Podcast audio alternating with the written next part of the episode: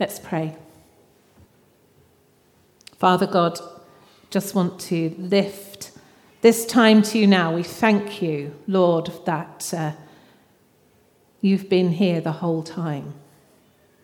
And now, as we look into your word, I pray you will speak to us, give us ears to hear what you're saying.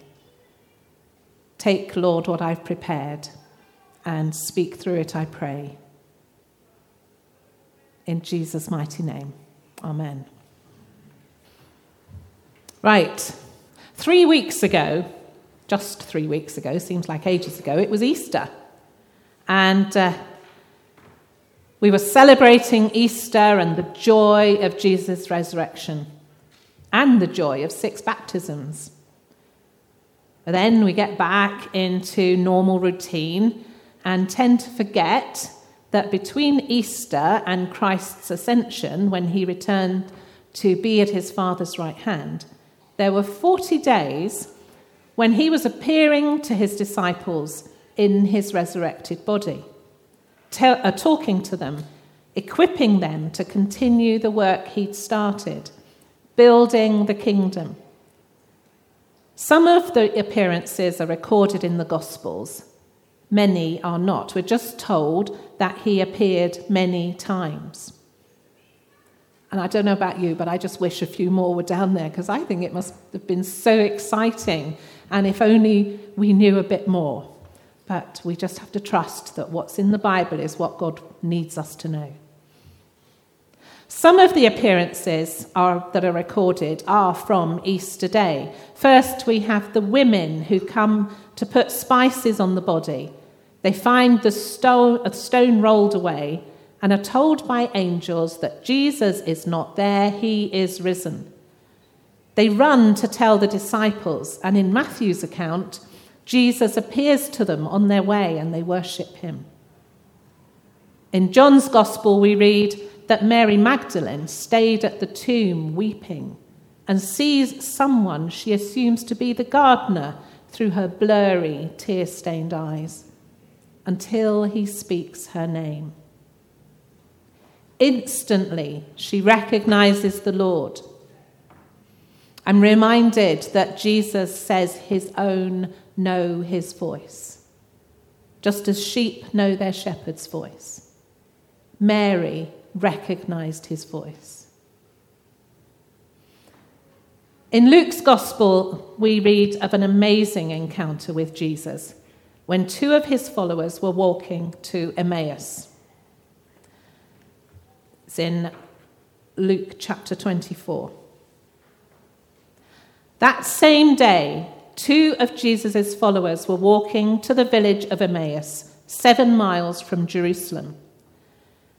As they walked along, they were talking about everything that had happened. As they talked and discussed these things, Jesus himself suddenly came and began walking with them. But God kept them from recognizing him. He asked them, What are you discussing so intently as you walk along? They stopped short, sadness written across their faces. Then one of them, Cleopas, replied, you must be the only person in Jerusalem who hasn't heard about all the things that have happened there in the last few days. What things? Jesus asked. The things that happened to Jesus, the man from Nazareth, they, they said. He was a prophet who did powerful miracles, and he was a mighty teacher in the eyes of God and all the people. But our leading priests and other religious leaders handed him over to be condemned to death, and they crucified him. We had hoped he was the Messiah who had come to rescue Israel. This all happened three days ago. Then some women from our group of his followers were at his tomb early this morning, and they came back with an amazing report. They said his body was missing and they had seen angels who told them Jesus is alive. Some of our men ran out to, ran out to see, and sure enough, his body was gone, just as the women had said. Then Jesus said to them, You foolish people, You find it so hard to believe all that the prophets wrote in the scriptures. Wasn't it clearly predicted that the Messiah would have to suffer all these things before entering his glory? Then Jesus took them through the writings of Moses and all the prophets, explaining from all the scriptures the things concerning himself. By this time, they were nearing Emmaus and the end of their journey. Jesus acted as if he were going on, but they begged him, Stay the night with us, since it is getting late. So he went home with them. As they sat down to eat, he took the bread and blessed it. Then he broke it and gave it to them. Suddenly their eyes were opened and they recognized him. And at that moment, he disappeared. They said to each other, Didn't our hearts burn within us as he talked with us on the road and explained the scriptures to us? What an incredible story. Strange, isn't it? They were kept from recognizing Jesus right at the beginning. God stopped them recognizing him. And I was thinking, I wonder why.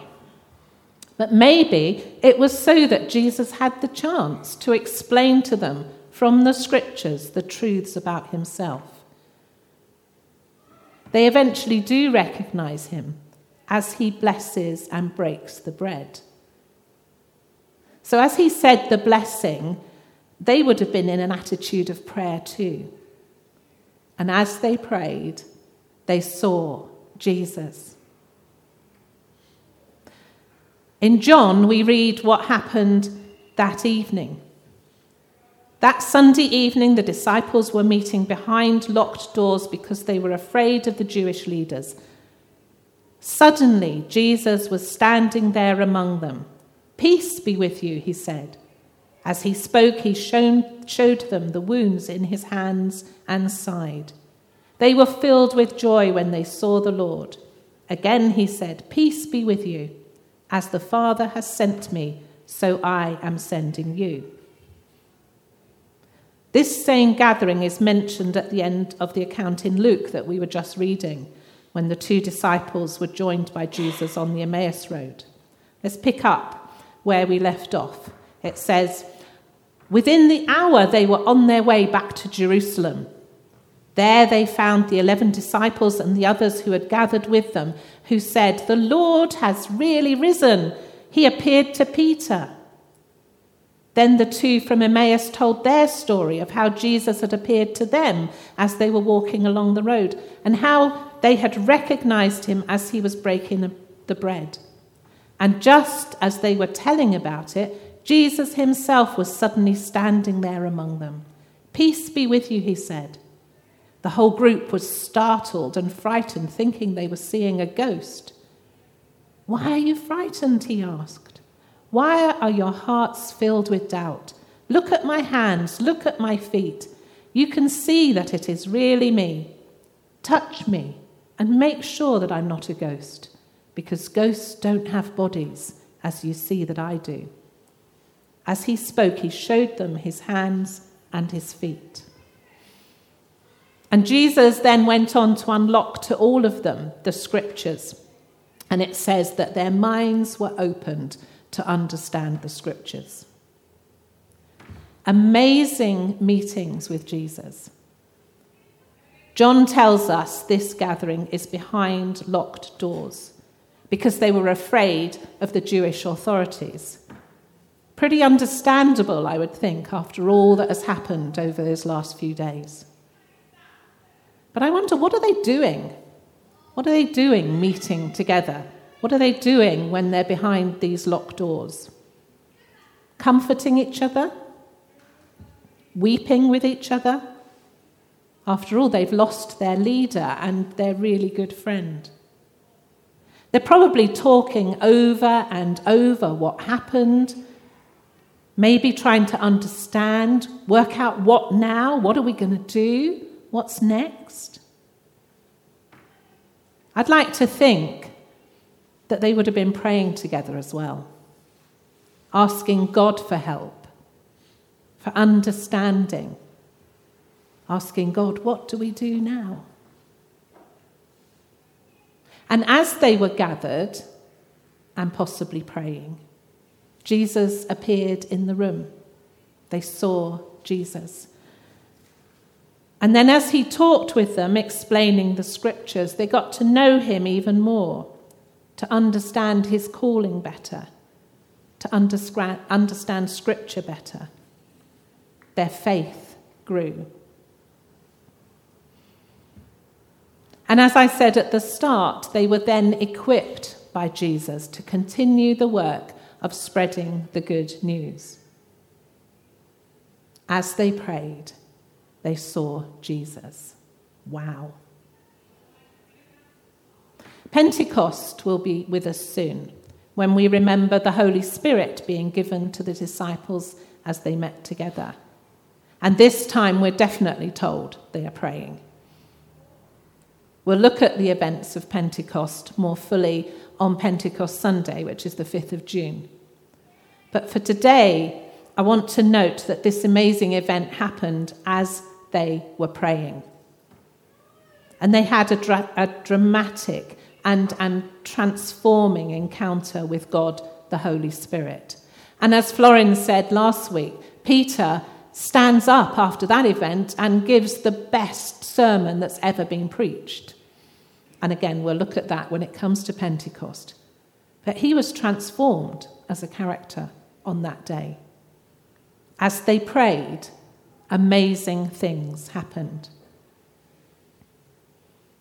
And that can be true for us too. As we pray, we see Jesus. Maybe not in the flesh, but we get to know him more. And the more we pray, the more we get to know him. And if we learn to listen as we pray, we start to recognize his voice to know when He places thoughts in our heads that these thoughts are from Him. And we start to see Him at work in our lives. And He helps us understand the Bible. And as we read that, we learn more of Him and His will for us. Do you want to see Jesus? Pray. Pray and pray some more. Do you want amazing things to happen? Pray. We're at, at an important place in the life of Addlestone Baptist Church. Ben has left. What do we do now? We need to know what's next. What better way to find out than to pray? As a leadership team, we've decided it would be really good to have continuous prayer going on. So we thought we would have a sign up sheet where you sign up for a time slot or slots and you promise that you will pray for ABC at some point in that time slot each week. No one will be checking up on you, don't worry. It's just a helpful way to remind ourselves to pray because um, I know it's really easy to say, yes, I'll pray at such and such a time, and then you totally forget. So if you've signed up, it's sort of, I don't know, does for me, if I've signed my name somewhere, it makes me think, oh, I must remember to do that. So on the wall down there, there's a sheet. The time slots are three hour slots. You're not expected to pray continuously for three hours, just at some point in that time slot. I've done it from seven in the morning till 10 at night haven't done it over the night time, if that suits you to pray, then don't feel that you don't, you're not allowed to pray for ABC overnight. But I just thought that was, that was um, the best thing to do. So if you would like to sign your name up, I'm going to send an email out as well to those who aren't here, so that, um, and we'll keep talking about it, so that in the end, hopefully it would be really good to have at least one name in each time slot, so that we know throughout the day, every day of the week, for as many weeks as we feel we need to keep this going, ABC is being prayed for. If, um, uh, sorry, and then we're also going to, I'm going to send out um, a topic on what we feel we're going to pray, we need to pray for. And um, this week, I think the topic should be the leadership. We are meeting on Tuesday for a deacon's meeting, and uh, we need so much to be in tune with God and to know what God is telling us or leading us into. So this week, I think the, the emphasis should be pray for the leadership. And I will send out um, an email on the, a fellowship email each week telling you what the prayer topic is. And uh, we'll try to get it on the screen that rolls round first thing while we're eating breakfast. And uh, if you're not on the email list and want to be, do see Brian and he can get you added on. But we'll do our best to make sure that whether you're on the email list or not, there will be a way you will get to know what we are praying for that week. And if you feel like fasting on the day you've signed up to pray for, um, that would be great. It's a sign of our commitment to God. Fasting is going without something, usually food, but doesn't have to be. You could fast one meal or half a day or a whole day, or you could perhaps give up using your phone for a time or some treat that you usually have. I find that fasting is a way of focusing my mind. And particularly when I've given up food for the day, whenever I get hungry, I remember um, Mike Barnard many years ago saying that your tummy rumbles and it reminds you to pray. So that's um, really helpful. Don't feel you have to fast, but if you feel like fasting, it's, it's special. So, it, as I said, it would be really good to have this time covered in prayer. So let's see, by next week, maybe we'll have a name in each time slot. And we'll know that ABC is being lifted before the mighty God of th- throne of God, sorry, continuously through the week. And listen. Make time to listen. Prayer is two way. Maybe God will give you a word or a picture or lead you to a verse of scripture. Let us know if there's anything that we can share.